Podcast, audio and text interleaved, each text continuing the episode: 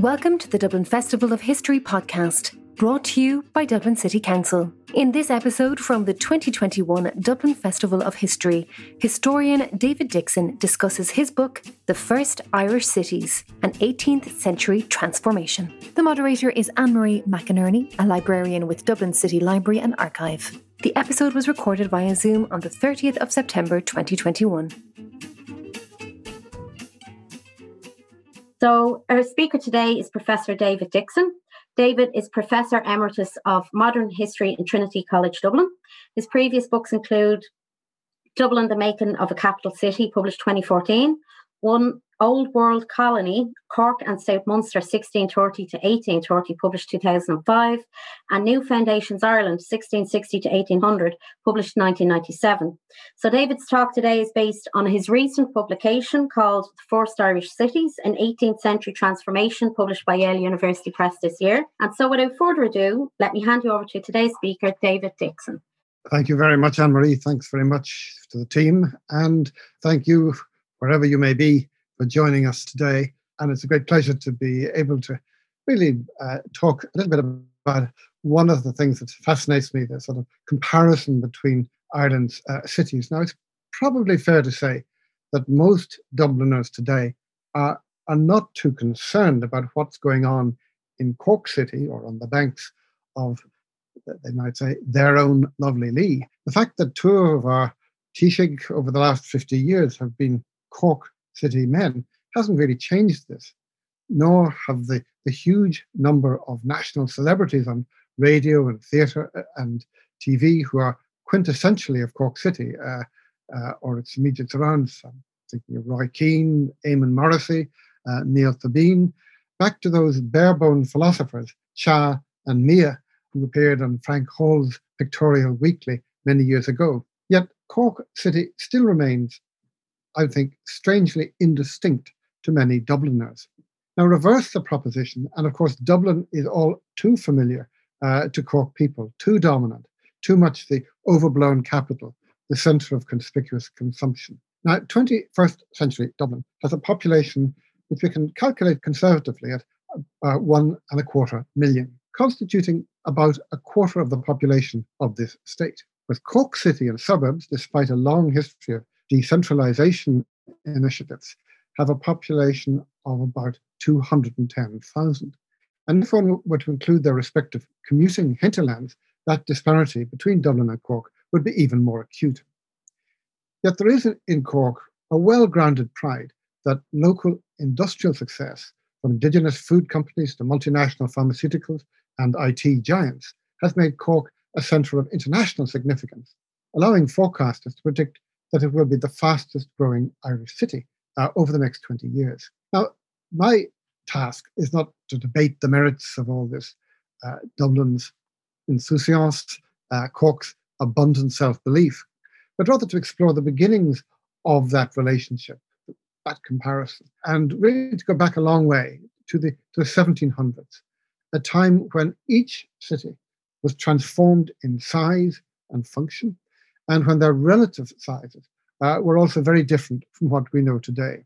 Uh, Cork was relatively bigger. It was a time when the eyes of some, Dublin, the Cork, the court city, played, while Cork, the merchant city, paid for it all. And that's a sort of theme running through what I'm going to be saying today. Now, they'd both been insignificant port towns in 1600, minnows in Renaissance European terms. Dublin's post medieval growth began at the end of Elizabeth's reign as Gaelic resistance in the north was ending and state building and plantation schemes got underway in earnest. The small walled town of Cork adapted somewhat awkwardly to the new order, uh, but Dublin enjoyed a mini boom in the early 1600s. Then the turmoil of the 1640s, which changed everything sieges, expulsions, expropriation, and religious persecution on a systematic scale. But immediately following this time of troubles, the two cities sprang into, into new life. Now, it's of course true that a number of other Irish port cities also began a long growth cycle around this time.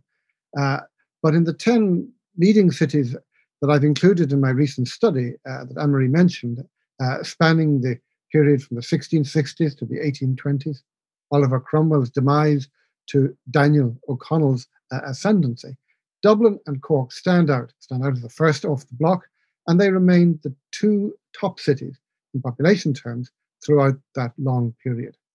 In the early 1660s, Dublin had a population of about 35,000 residents, Cork somewhat over 7,000 residents. And we really have to go 160 years forward to the first national census of 1821 to get another comparison. By that point, 1821, Dublin and its immediate suburbs had a population of around 227,000, Cork about 80,000, uh, indicating obviously a transformation in scale of both places, but also it's an indication of Cork's faster growth over that period, indeed, a more than tenfold growth between the 1660s and 1821. So, the first point to register is that this long 18th century era was a time of prolonged, sustained growth for these cities.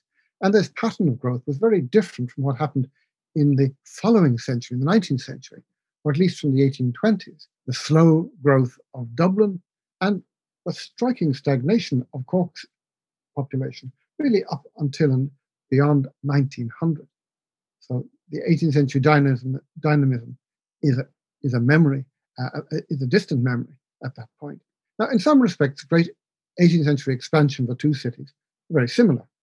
Center, center of gravity, uh, in each case, moved east, moved downstream from the remnants uh, of the city walls, now entirely uh, disregarded in what was an era of prolonged peace.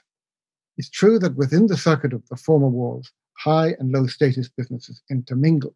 Main Street in Cork City, High Street in Dublin were always crowded places, whatever we may think from looking at James Malton's uh, serene engravings.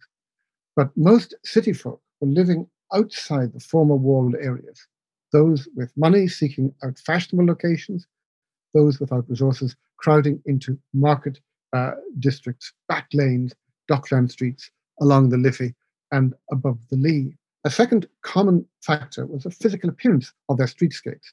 What in, in England has been christened the urban renaissance was adapted and slowly adopted here. I'm thinking here of the rules of classical architecture becoming more widely assimilated, a brick replacing stone, timber as the dominant uh, building material, and the design of public buildings becoming a matter of public interest. In Dublin, the, the great cluster of uh, public buildings associated with Thomas Burgh early in the 18th century marked the initiation of this process. In Cork, uh, it's really ha- hard to see any architectural practitioners who last very long, uh, until that is Michael Shanahan, uh, uh, who leaves his mark on the city late in the century. Now, a point to emphasize here is that, is that the physical expansion of the two cities was neither planned nor closely regulated. But you might say, what about what about the Phoenix Park, the Stephen's Green, the construction of the quays, the Wide Streets Commissioners, uh, or in Cork, what about the Mardyke or the creation of Patrick Street? And I think the point I'm making is that not that there was no government or corporation inspired initiative, uh, not least in Restoration Dublin, but taking everything in the round, government, city government anyway, was weak, and building controls and street planning were reactive, not proactive. When it came to the development of publicly owned property, of town commons, parks, and reclaimable foreshores, these were in effect privatized. And in any case, most land in and around the city uh, was not publicly but privately owned. In other words, the organic growth of these cities was the work of hundreds of small speculative players and a handful of large ones. Uh, and here, uh, the role of city merchants, uh, the big import exporting firms, uh, in funding such development looms large. Humphrey Jervis, really the pioneer merchant of urban development in Dublin, a great pioneer north of the Liffey. And like many urban speculators who come later, he had a very roller coaster career, including a time in prison, but we won't go there. We know less of the early pioneers in Cork who funded reclamation eastwards, But a key figure in the 1690s was William Dunscombe, uh, the merchant behind the layout and initial development of what we know as Oliver Plunkett Street and the series of narrow streets that cut across it. But in both cities, the names of those now handling property are, are Protestant names, be it Presbyterian, Church of Ireland, or Quaker. Although from the 1660s, as a result of penal legislation and land confiscation at the end of the uh, mid century wars, Catholic traders and urban landholders, were effectively shut out of urban land speculation. Now, of course, it came at a time when uh, local government was uh, in, in uh, exclusively Protestant hands, apart from brief Jacobite moment when roles were reversed. Uh, and Protestant merchants from that time controlled what you might say is the commanding heights of business in both cities. But their overall commercial dominance can be exaggerated, as we'll see. So far, I've been suggesting a common pattern of city growth. But what's more striking, more interesting, I think, are the contrasts between the two leading cities. Dublin, even back in Shakespeare's time, had been beginning to be what we can call a court city, a place of resort for business and pleasure for the rich, the politically connected, legally endangered, the shapers and sharpers of 17th century Ireland.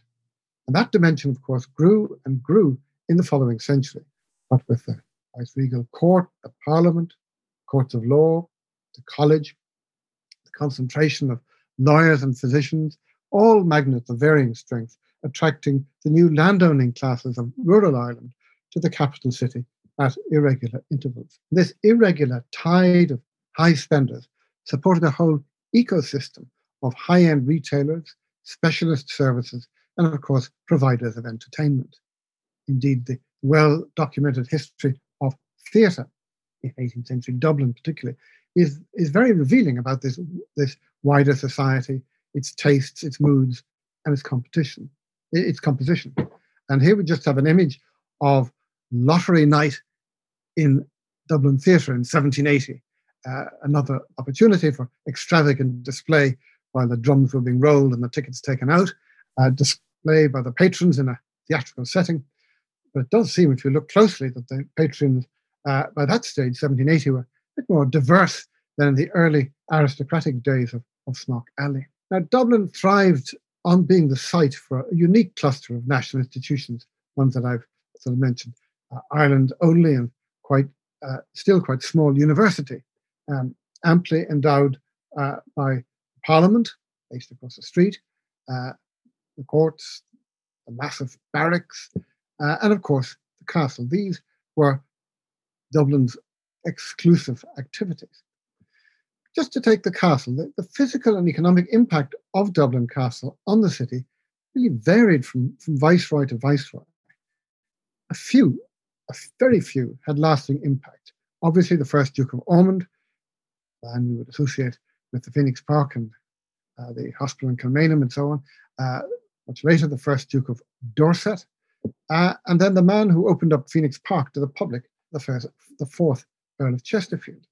But the point is that the generality of viceroys coming from England, while they may have determined the, the quality of upper class social life and partying, did, for the most part, did not leave a legacy.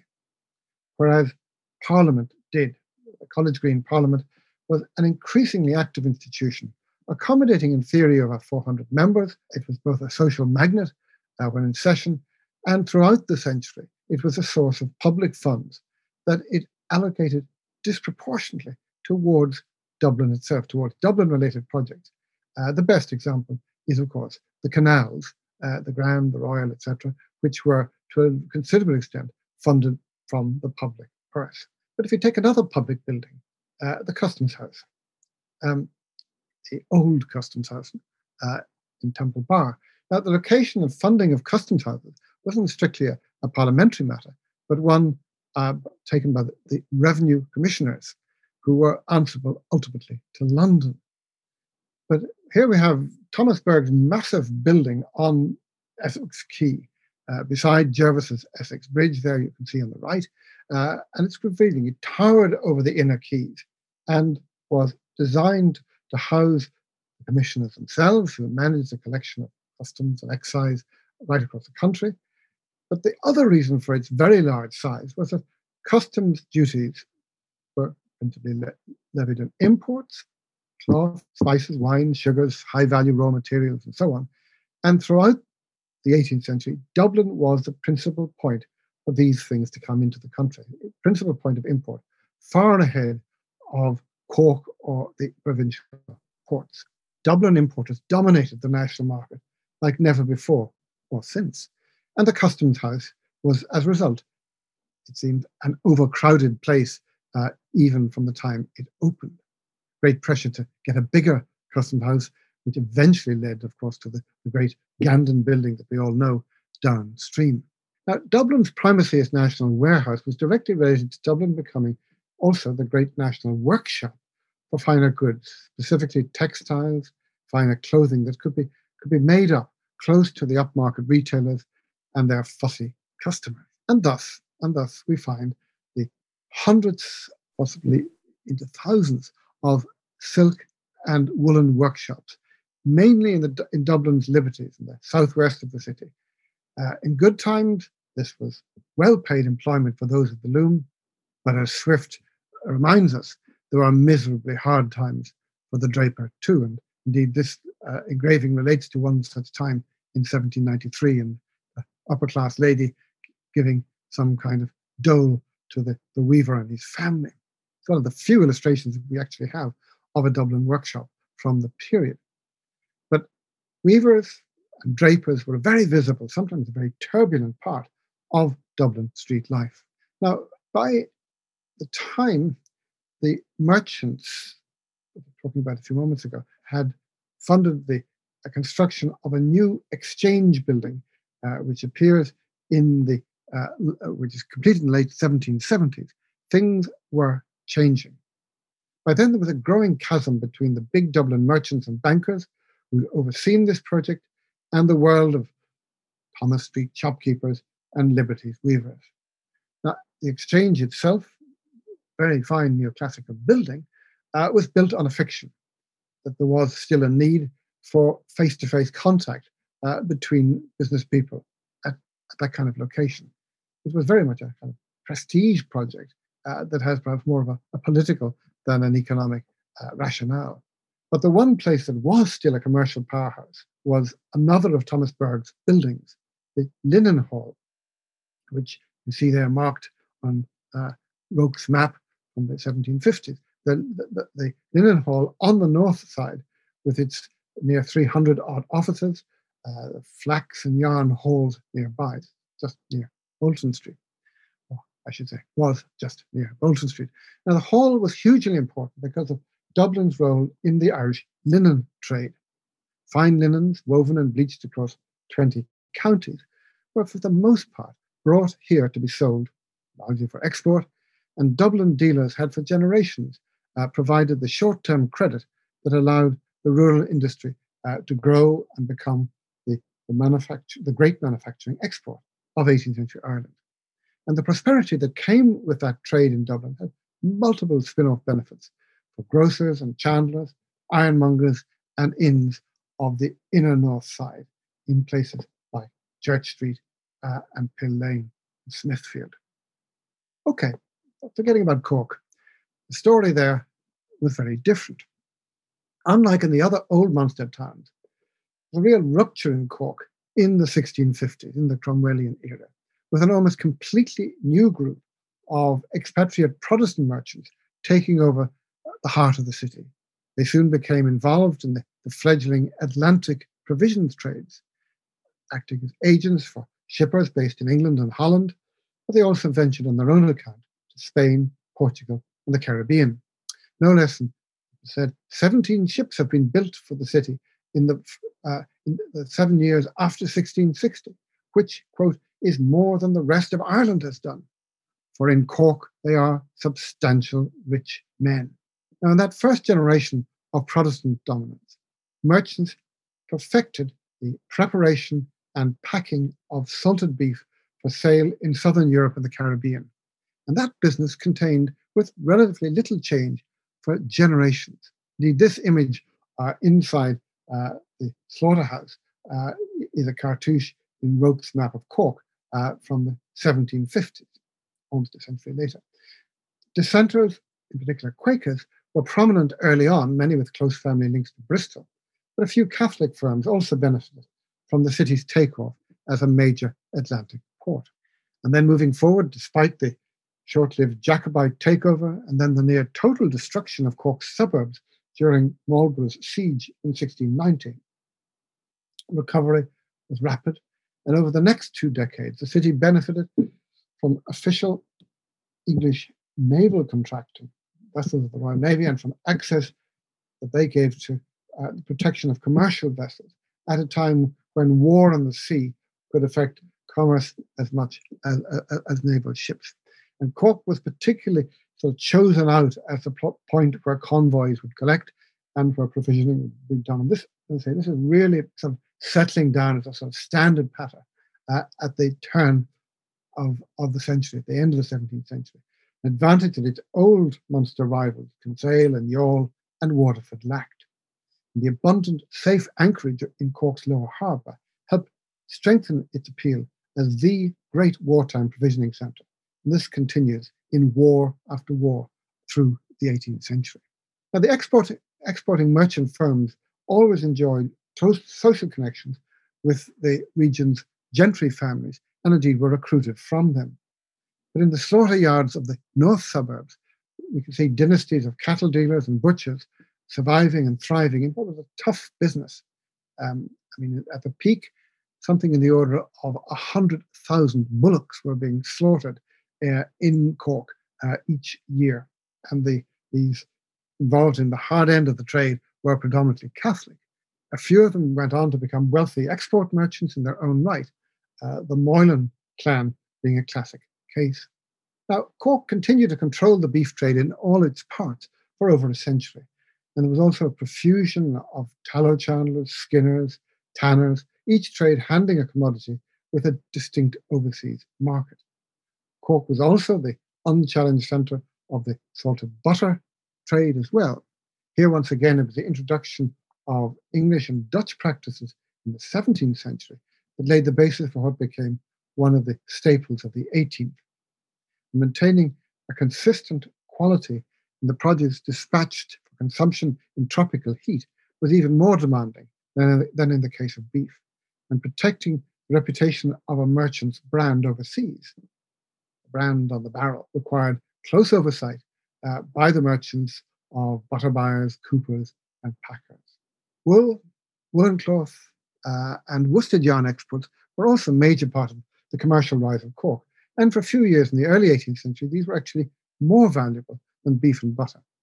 However, the value added to wool passing through the city was far less than for beef or butter. Uh, but we shouldn't overlook the, the, smaller version of Dublin's liberties in, the, in Cork's Blackpool district, where uh, a community of woolen and worsted weavers were prominent in the recreational life of the city, or at least every May Day, and who at times uh, got notoriety for attacking and destroying carts of cloth coming down from uh, by road from Dublin, seemed to be threatening their own employment.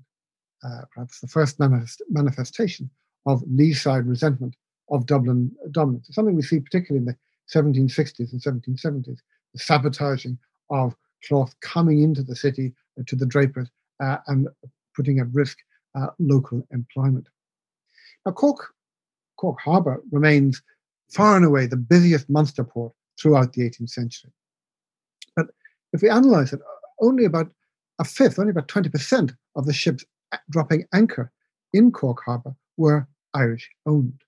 This is because most provisions trading was conducted on a commission basis, with orders reaching Cork from all directions, ranging from large London merchant houses, French colonial firms in Nantes and Bordeaux, to substantial slave owning planters uh, and their agents in the Caribbean islands, Barbados, Jamaica, etc.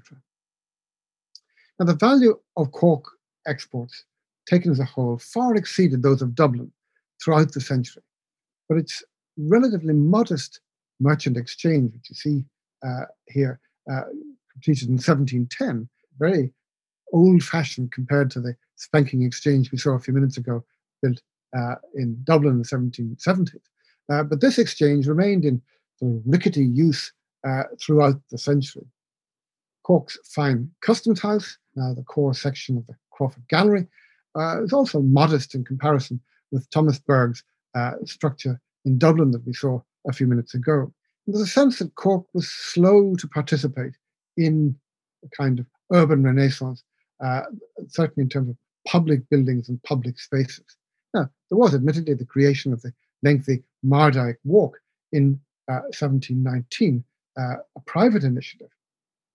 Here, the view is from uh, around 1800, but it, it essentially was a private initiative, eventually uh, taken into public care, uh, and of the, the spaces around some fine freestanding merchant houses west of the old city on Bachelor's Quay and Fenn's Quay, the northeast, uh, the northwest of the old city.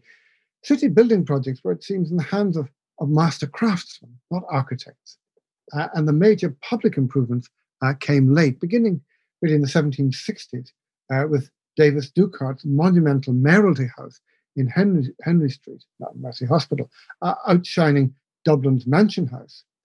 And then following that, the infilling of the, the muddy canals, the creation of Grand Parade around 1780, Patrick Street filled in around 83, and the South Mall uh, culverted after 1801.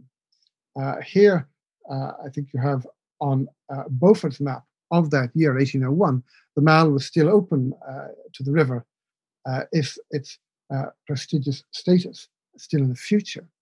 Look north to on the map to then George's Street, about Plunkett Street in modern times, narrow, uh, but very much a, a, fashionable artery with Cork's Theatre marked there with the symbol W on the south side, and the, the pokey assembly room uh, to the left, to the west, marked with the, the letter U. But just taking this rather murky photograph from the Day collection from uh, around 1860, a very early photograph of a house in Grand Parade, number 46, almost overhanging the, the south channel of the Lee, uh, and built by Sir James Chatterton, uh, barrister and MP around 1788. Quite a daring site beside the river, but he was one of the early developers of land uh, just nearby along the South Mall. And such a monumental townhouse, uh, closing the vista looking westwards along South Mall, would have been impressive in any Dublin street. Built just on the eve of the Great Cork flood of 1789, the house originally had a long flight of steps leading up to a, first floor entrance, uh, which had been uh, modified just before the time of this photograph. Incidentally, you may notice a distressed statue of George II there, um, visible uh, on the left. Um, it was uh, not an original feature when the house was built, and it was taken down shortly after this photograph, um, consigned to a, a, lesser state. But my point really is here you have a very fine townhouse built by a, a kind of lawyer developer uh, in what was to become Napoleonic times very much a kind of key development uh, point in the city. But one of the most remarkable features of Cork up to that point was the, the vigour of its church building, notably in the first half of the 18th century, Anglican, Dissenter, and Catholic. Four very substantial Church of Ireland parish churches were built anew in the 1720s and 30s, the most famous being, of course, the multicoloured St. Anne Shandon, equipped, at least from 1752, uh, with those eight bells that still promise, when us you ring, we'll sweetly sing. The medieval cathedral of St. Finbarr, of in Protestant hands, was demolished in the 1730s and replaced with a, a modest classical structure, uh, but we don't even know the architect. Now, part of the reason for this church rebuilding was damage that had happened back in the 1690 siege, but it's also a reminder that the, the central parishes of Cork were strongly, perhaps even predominantly, Protestant, at least until mid century. Whereas across the river in South Parish and north of the city, Shandon and Blackpool, the centres of workshop industry and meat processing, these were heavily Catholic throughout the century. So that overall, taking suburbs and city together, there was probably a Catholic majority at any time, but not an overwhelming one. the first substantial place of, of post Jacobite Catholic worship was in the suburbs in South Parish, where, quote, a long cabin that will contain about 400 persons was built in the 1690s, very early, uh, and then replaced by a slated chapel in the 1720s. While on the north side, on rising ground in Shandon, a new site was chosen around 1730 for another replacement chapel on a fine eminence built in a large, sumptuous manner. And that overlooked the, the island parishes uh, where modest friaries were also beginning to appear. So that, in the sense, particularly the, the site of the, uh, the church overlooking the, the, the town um, and the site of the future Catholic cathedral, uh, in that very strategic location, uh, overlooking the island parishes, uh, is quite a, a telling reminder of the, the limitations of the penal laws. Now, most of the workers in 18th century Cork, the butchers, the building workers, the porters, and sailors, operated in an informal world where neither the state nor local government regulated working life. Some trades had strong internal rules and customs. We actually know very little of this. There were 15 trade guilds in Cork of uncertain origin, but they lacked privileges or property and hardly featured in uh, the corporate life uh, of the city. Now, that point is worth making, that negative, because it's very different in Dublin. Here, uh, 25 guilds of the city did enjoy uh, corporate privileges. They supplied uh, nominated members for the lower house of the Common Council. They had many of them, as here, halls, the Tailors' Hall, of course, that still survives, and property.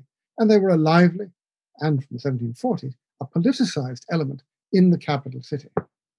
Now, of course, with the anti Catholic bylaws in force from the 1690s at the latest, full membership of the trade guilds had become a Protestant preserve. But because of the abundant numbers of Protestant craftsmen uh, and would-be freemen, almost none of the Dublin guilds were short of bona fide members.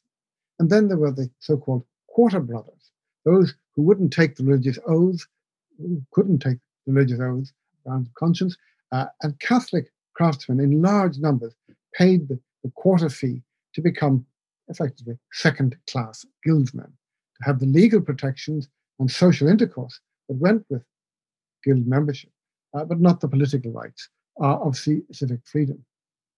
For better or worse, the vitality of the Dublin guilds, particularly the larger ones, made Dublin different from the provincial cities and helped shape the growth of popular politics and the politics of the street later on in the century. Now, of course, a lot of other things have made for that kind of politicization Parliament, uh, the courts, the castle, the lively publishing industry, which gave Dubliners a, a heightened sense of what was going on politically and in the world outside. But the point I'm making is that the culture of the guilds was an important factor to the frequency, for instance, of contested parliamentary elections for the city, starting in the 1740s, turned the guild halls into places uh, where candidates uh, would appear and debate uh, in front of the freeman voters. The political debate is taking place in a public space, and it made also the uh, members often ready uh, to be uh, recruited by opposition parliamentarians for demonstrations, parades, and protests from time to time. There's nothing like that in Cork. Now, another great ingredient relevant here in the, in the political culture of Dublin were the prominence of dissenters. The venerable image that we have here is of Joseph Fade, he of George's Street, which prompts us to, to remember the enduring importance of Quakers, he was Quaker, uh, Presbyterian, French Calvinist, and Baptist business families and artisans, more in Dublin than in Cork, and their, their particular importance in wholesale trading and banking. And we know nothing of Fade's political outlook, but in those that came after, most dissenting families in Dublin stood in opposition to those insiders who dominated the corporation, of Ireland, uh, do, uh, dominated the government of the city. And dissenters were strongly represented in the campaign to build that lovely Royal Exchange, later to establish a Chamber of Commerce, of outside the, constitu- the old chartered uh, constitution of the city. Uh, many such families were, of course, involved in the linen trade and had Ulster origins and connections. But what of the Catholic story uh, in all of this of Dublin? Catholics had probably reached a majority in the capital by the 1750s. I'd say a majority again. They certainly had that up to 1640. But many of the crafts and most of the wholesale trades were still in Protestant hands. However, there was a, a strong residual Catholic presence in overseas trade, especially with Europe, and the, the seafarers and port workers were strongly Catholic. We can hang a lot on the story of one man, Edward Byrne. He started as an apprentice grocer, grocer in Francis Street in the 1750s and went on to become the wealthiest Catholic trader and industrial investor in town. The full story hasn't really been documented yet, anyway, but we know that sugar importation and refining were part of his remarkable portfolio of activities in the last quarter of the century. He had his finger in so many pies. Byrne emerged, perhaps against his wishes, as a premier figure in the Catholic Committee at the start of the 1790s, a movement that had evolved from quiet advocacy for Catholic relief to the public mobilization of Catholic demands for political rights. Byrne and some of the other wealthy traders were involved, but they kept relatively quiet. And the dominant politicians who really sort of pushed the boat outward were slightly less wealthy, but nevertheless prominent figures. Here, like John Keogh, who's uh, Philip Mercer, uh, Edward Sweetman, the brewer, uh, veteran uh, merchant Thomas Braughall. They are the, the things, but as I say, their wealth paled beside that of Byrne. But the moment when they and Byrne were able to sort of congregate together in December 1792 in the Tailors Guild Hall, they had that meeting of 284 Catholic delegates from the counties and towns of Ireland, so called Backlane Parliament. We really cross a line. That, of course, led to the uh, Catholic Relief Act after delegates from the meeting went to London, went to court, went indeed to uh, pay their uh, respects to King George. Uh, the Catholic Relief Act was a consequence of 1793 Act, which gave partial but not full readmission of Catholics to political life.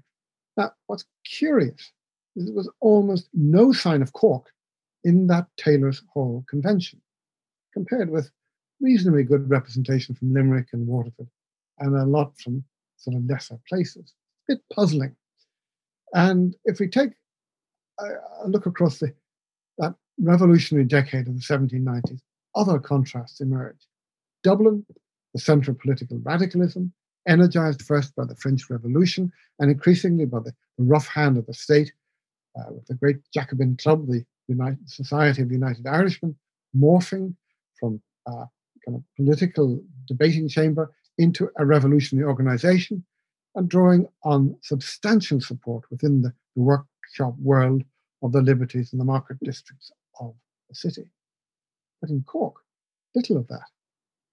Uh, every history of 1798 talks of Arthur and Roger O'Connor, of John Sheares, who you have here, John and Henry Sheares, perhaps John Burke, uh, John Sweeney, all Cork men.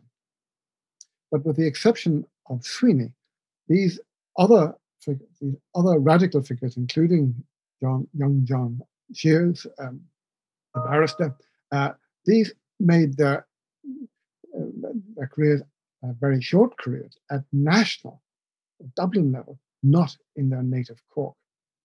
Now, there was indeed a mobilization of oath bound United Irish cells uh, in Cork City in 1797 98. But this came about late. The recruits were, it seems, politically raw. And they were, of course, untested uh, in 1798, unless you include what happens out of Clonakilty. Dublin radicalism, which certainly was very strong up to the eve of the 98 rebellion, was remarkable for its religious mix, particularly at senior levels. Cork radicalism, opaque as it is, seems to have had more of a sectarian edge. It's perhaps not entirely coincidental that there's almost uh, no sense of religious segregation in 18th century Dublin. Some parishes in the old city were certainly more Catholic than in the fashionable east side, Before, but before 1800, occupations, trades, and streets were, despite everything, fairly mixed. In Cork, this was much less the case, and religious contrasts between suburb and the city and the marsh were starker. And I think we can only assume that patterns of lower class sociability uh, reflected this in everyday life. And that may have mattered a lot. Now, we don't have time to kind of peer into the uh, events of spring 1798. But before the smoke of the rebellion had dispersed, London, Pitt, was determined in realising the long talked project of Anglo Irish Parliamentary Union. It's relevant for us to note the very different responses in Dublin and Cork to the promised closure of the Irish Parliament. Most Protestant Dubliners, most local property owners of whatever religion, and indeed many Catholics in the capital were bitterly opposed to the government's plans. But most Cork voices were united in support of the measure. Why? In the flood of newspaper and pamphlet commentary that were produced in the long months 1799, uh, grave warnings uh, were set of the, the economic cost of union to Dublin's economy, how it would affect property values, employment, and the rest. Dublin, one writer argued, uh, is now, I quote, in a state of the highest beauty and improvement, it will be brought low. With its insecure harbour and shallow river, the city will decline. Cork, on the other hand, will derive every benefit which Dublin must lose. The situation of Cork in the map of Europe will draw, draw commerce to her great harbour, and thus one part of the nation will be aggrandized at the expense of another, a Dubliner writing. Another anti unionist wondered what happens in a few years when Cork or some other southern city has outstripped Dublin in, in trade. It may be expedient then, quote, to remove the seat of government and of justice to the more opulent and flourishing city. If this were to take place, situated as Dublin is in the middle of the channel, remote from either ocean, how soon would it dwindle into a fishing town? And there's much in this vein. Now, of course, these prognostications were wrong. Union was passed, Dublin was changing, indeed was deindustrializing, at least in the Liberties, and the eventual working out of the Union hastened that process. But with the enormous transport changes coming down the line, the completion of the canals, then the steamships, then the railways, and with the growth of government, of law, education, and the higher profession, Dublin, 19th century Dublin, remained a place of abundant opportunity in the decades ahead. Now, Cork City was certainly a beneficiary of the prolonged war with Napoleonic France, and great fortunes were made locally. That wealth was perhaps more obvious now in the, mushrooming villas overlooking the beauties of Cork Harbour than in developments within the city, like the townhouse we saw a few moments ago. And it's ironic that perhaps the finest building from these post Union years was the Cork County Jail, uh, now uh, part of the UCC campus. You recognize looking south uh, towards where the, the campus now stretches a complex begun in the 1790s and near the Western Road and greatly extended and refashioned shortly after the wars by the Pain brothers, who went on to design many of Munster's Greek uh, revival uh, landmarks of the next generation, not least the great courthouse in Washington Street. But Cork, after the wars, after 1815, was in trouble. The early promise of water powered industrialization in Glanmire uh, on the edge of the city and in Blarney uh, had faded, and new style milling and brewing, profitable to be sure, failed to give the great employment that the old food processing industries of the previous century had done. Washington Street, or as it was originally called, Great George's Street, was Cork's first and only planned wide street.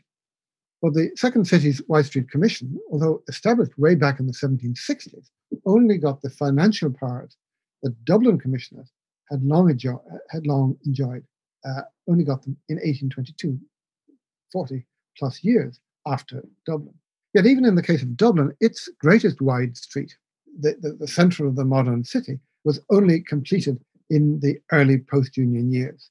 And of course, its signature features, I'm referring to Sackville Street here, O'Connell Street, but, but of course, the signature features of uh, this great uh, boulevard, uh, the pillar and the GPO, uh, are only from the post Union period. Sackville Street, as it was, may have been long planned, uh, but it only really became the capital's hub uh, at the end of the Napoleonic Wars. So, to sort of begin to bring things to a close, I've been touching here on the similarities and differences between the two first cities, and a little on the occasional moments when their interests collided. Cork wasn't the only place that earned foreign exchange for Ireland. Dublin wasn't the great parasite drawing the lifeblood of the provinces that some thought, uh, even if it was something of a privileged place in the old scheme of things. And just as we can see from Ulster imprint on 18th century Dublin, we can see Cork imprint here too. There's always something of an upper class Cork mafia uh, in the capital city. But let me close by just mentioning two very different Cork influencers, if I can use the term on Dublin. Very different men, very different people. Uh, first, John Hely Hutchinson, long standing, very long standing MP for Cork City, unscrupulous place hunter and promoter of his family's interests, and for some 20 years, provost of Trinity College. Highly unpopular in the university, he was, in fact, a breath of fresh air, a mold breaker there, an educational reformer, and a quiet supporter of limited Catholic entry into the university, all the while lobbying for Cork's commercial interest in Parliament and the castle, with, it seemed, wearying intensity. Now, Hely Hutchinson may never have met his near contemporary, the daughter of a minor Catholic landowner, Nano Nagle. She certainly was an education reformer at the ground level in Cork City from the 1750s and was, of course, the foundress of the presentation order. And even if we strip away the hagiography surrounding her, I think she remains as the single most influential Cork woman of the century, uh, collaborating here in Dublin with Teresa Mullally, foundress of the George's Hill Convent. But it was really Nagle who set in motion that revolution in educational provision, enriching generations of poorer families here in Dublin, there in Cork, and the far elsewhere. Thank you very much. Thank you very much, David. I'm back now. I just wanted to put it out to the audience, for everybody watching. Um, I'll just see if we have any questions. Um, was there much, I suppose, would you say, animosities between the, the Catholic traders or the Protestant traders, or was there much tension between them at the time? I, I think it, it very much depends on, the period that we're looking at. I mean, in a sense, uh, history moves faster in the 1780s and 90s, and a lot of what had seemed to be fairly standard patterns of social interaction, and it's like people knowing where they stood on a in a very unequal world, were challenged and challenged up to a point successfully in the 80s and 90s. In other words, the mobilization of middle class and wealthier Catholics in both Dublin and Cork was taking different forms in the uh, 80s and particularly the early 90s has a kind of knock on effect on uh, Catholic and Protestant uh, interactions at lower social levels. Um, but I think the point I would make is that the the, the relative absence of, of any sense of religious uh, segregation in Dublin uh, must be one of the factors that gives, when you look at particularly the, the history of the kind of labor organization, the journeyman combinations, about which I wasn't really able to go, say very much, uh, there's no sense that they are uh, religiously specific. I mean, it's true that mm. certain trades were heavily associated with particular, uh, I mean, the textiles, and particularly the finest end of the textiles, were, were uh, fairly strongly Protestant up until the late 18th century. But I mean, the wealthiest silk merchant in the late 18th century was, of course, Keogh, the, uh, one of the leaders of the Catholic Committee. Um, and uh, while you might say, oh, well, if you look north of the river to the uh, Dublin market area was not a very Catholic area. No, I, I, mean, if you look at the area around Church Street and Pill Lane, who are the most important radical figures? It's Henry Jackson, uh, the Presbyterian Iron founder, uh, John Chambers, the printer in Abbey Street, uh, and uh, they are enormously important figures in kind of the inflow of democratic ideas into the city at that point. But as I say, with Cork, I think it is different. Uh, and it, in some ways it's more difficult to get the, the pulse of things in Cork in the 80s and early 90s. But as I say, my sense is certainly that uh, it, when you do get the development of kind of radical organisation, it's much more quickly in Cork seems to have a kind of uh, religious edge to it, uh, much more so than in the case of Dublin. Okay, that, that answers my question. Thanks very much, David. It's very interesting. Did many Dubliners move to Cork for business, or was it all one way from Cork to Dublin? It's a good question. I mean, what one certainly finds is there is a, lot of family and sort of friendship connections uh, between firms in uh, the the major cities, and particularly between uh, 18th century Dublin and Cork. But it, it's um, it's not that intimate. What is also true is that uh, some of the crafts, including many of the the uh, textile crafts, uh, involved certainly the journeymen uh, allowing them to tramp between cities. So you do get a movement, kind of artisans, you know it's happening, uh, but how important it was, uh, I, am not so sure. Just to mention, I suppose, architect Thomas Ivory, who is a Cork native, but a very major figure in late 80s Dublin. for instance, the great building in Blackhall Place that was originally the King's Hospital.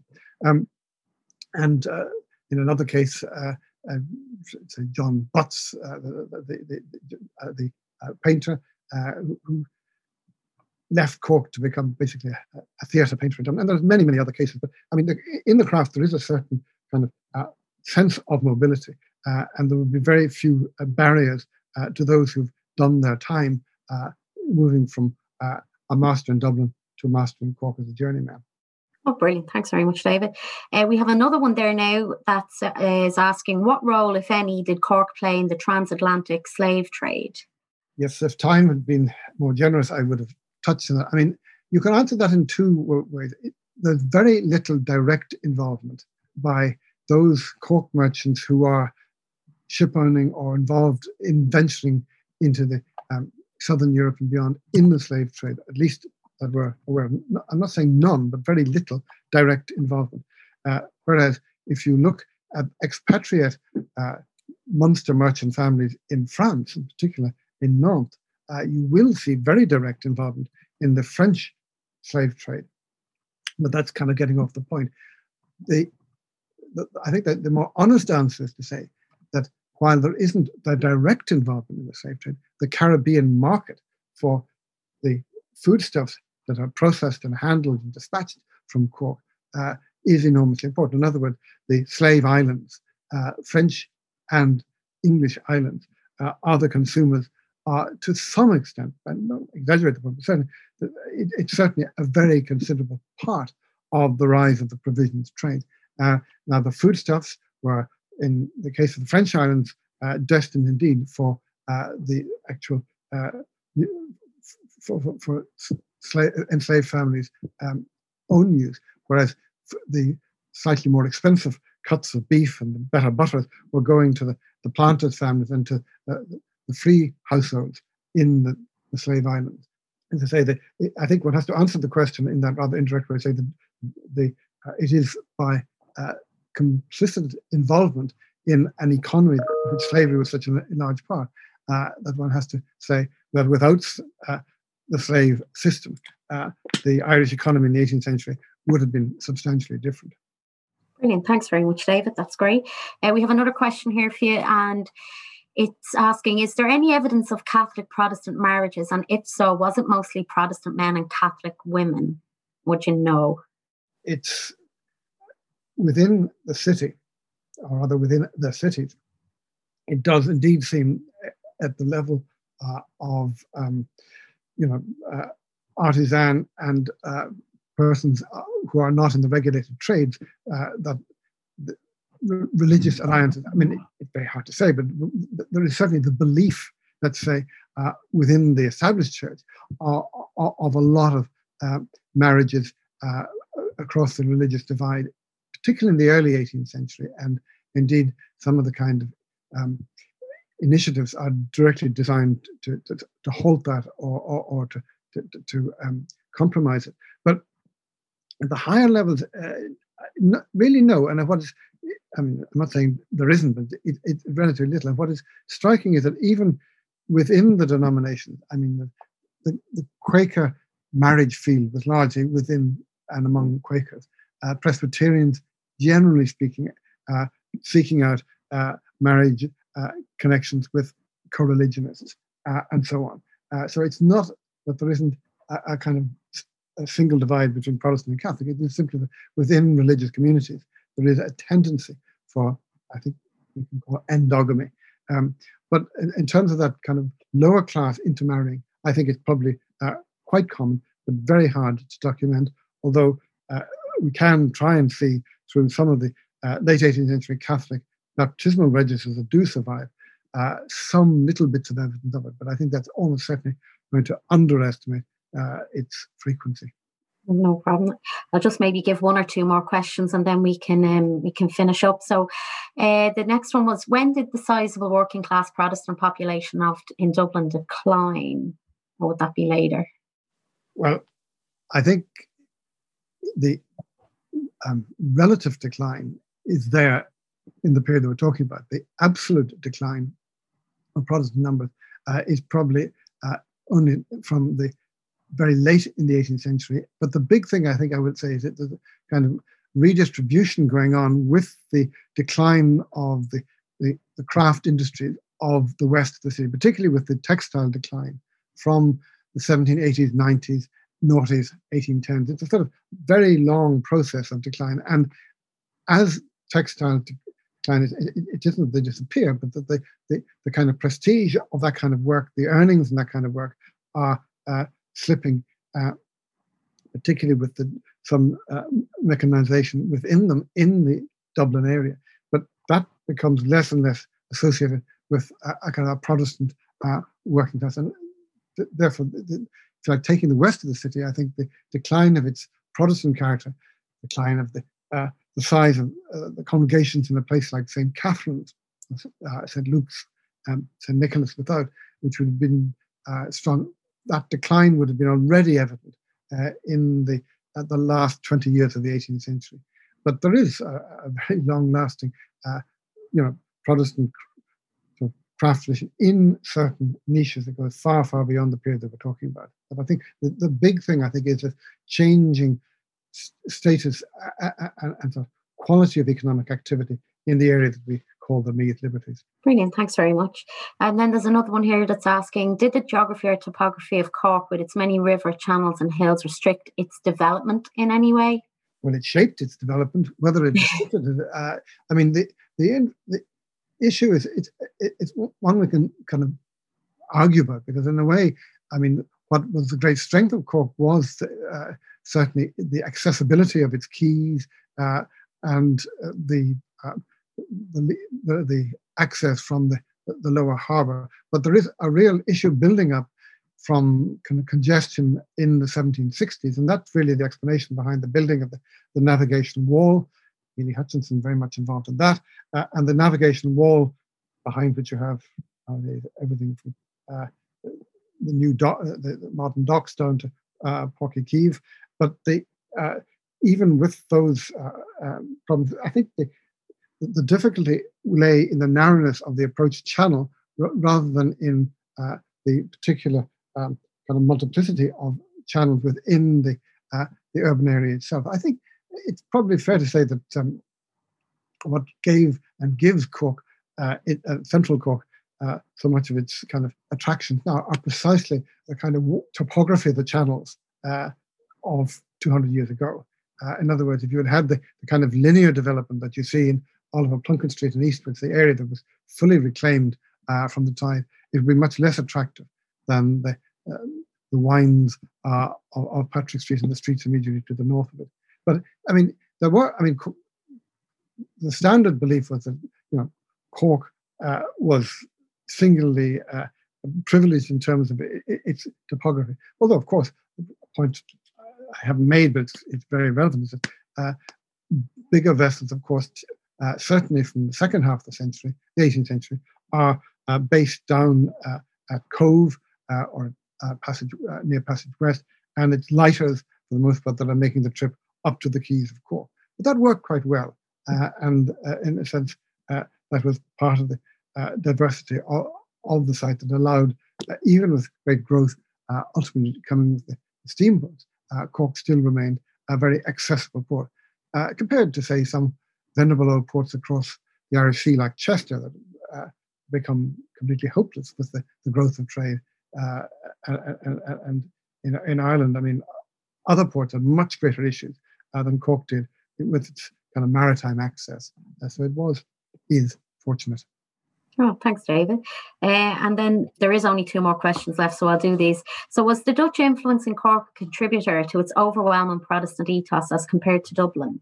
Well, the Dutch influence is important in both cities, but uh, I think there is a, uh, the, there is a, a, period. I'm really talking the, the kind of post-Cromwellian decades, uh, the, the 60s, 70s, 80s of the 17th century, when you, you, you certainly see a small number of Dutch of families that either are Dutch or have uh, connections very much with um, Amsterdam that play an important part in the early history of the uh, Cork's Atlantic involvement. But the, the Dutch impact, relatively speaking, is, is perhaps even greater in Limerick than in Cork, uh, but we don't have time uh, to pursue that. But I think you know it's a combination of Huguenot influence, Dutch influence, and West Country English influence that makes that kind of new late 17th century Cork uh, the very distinctive place it was.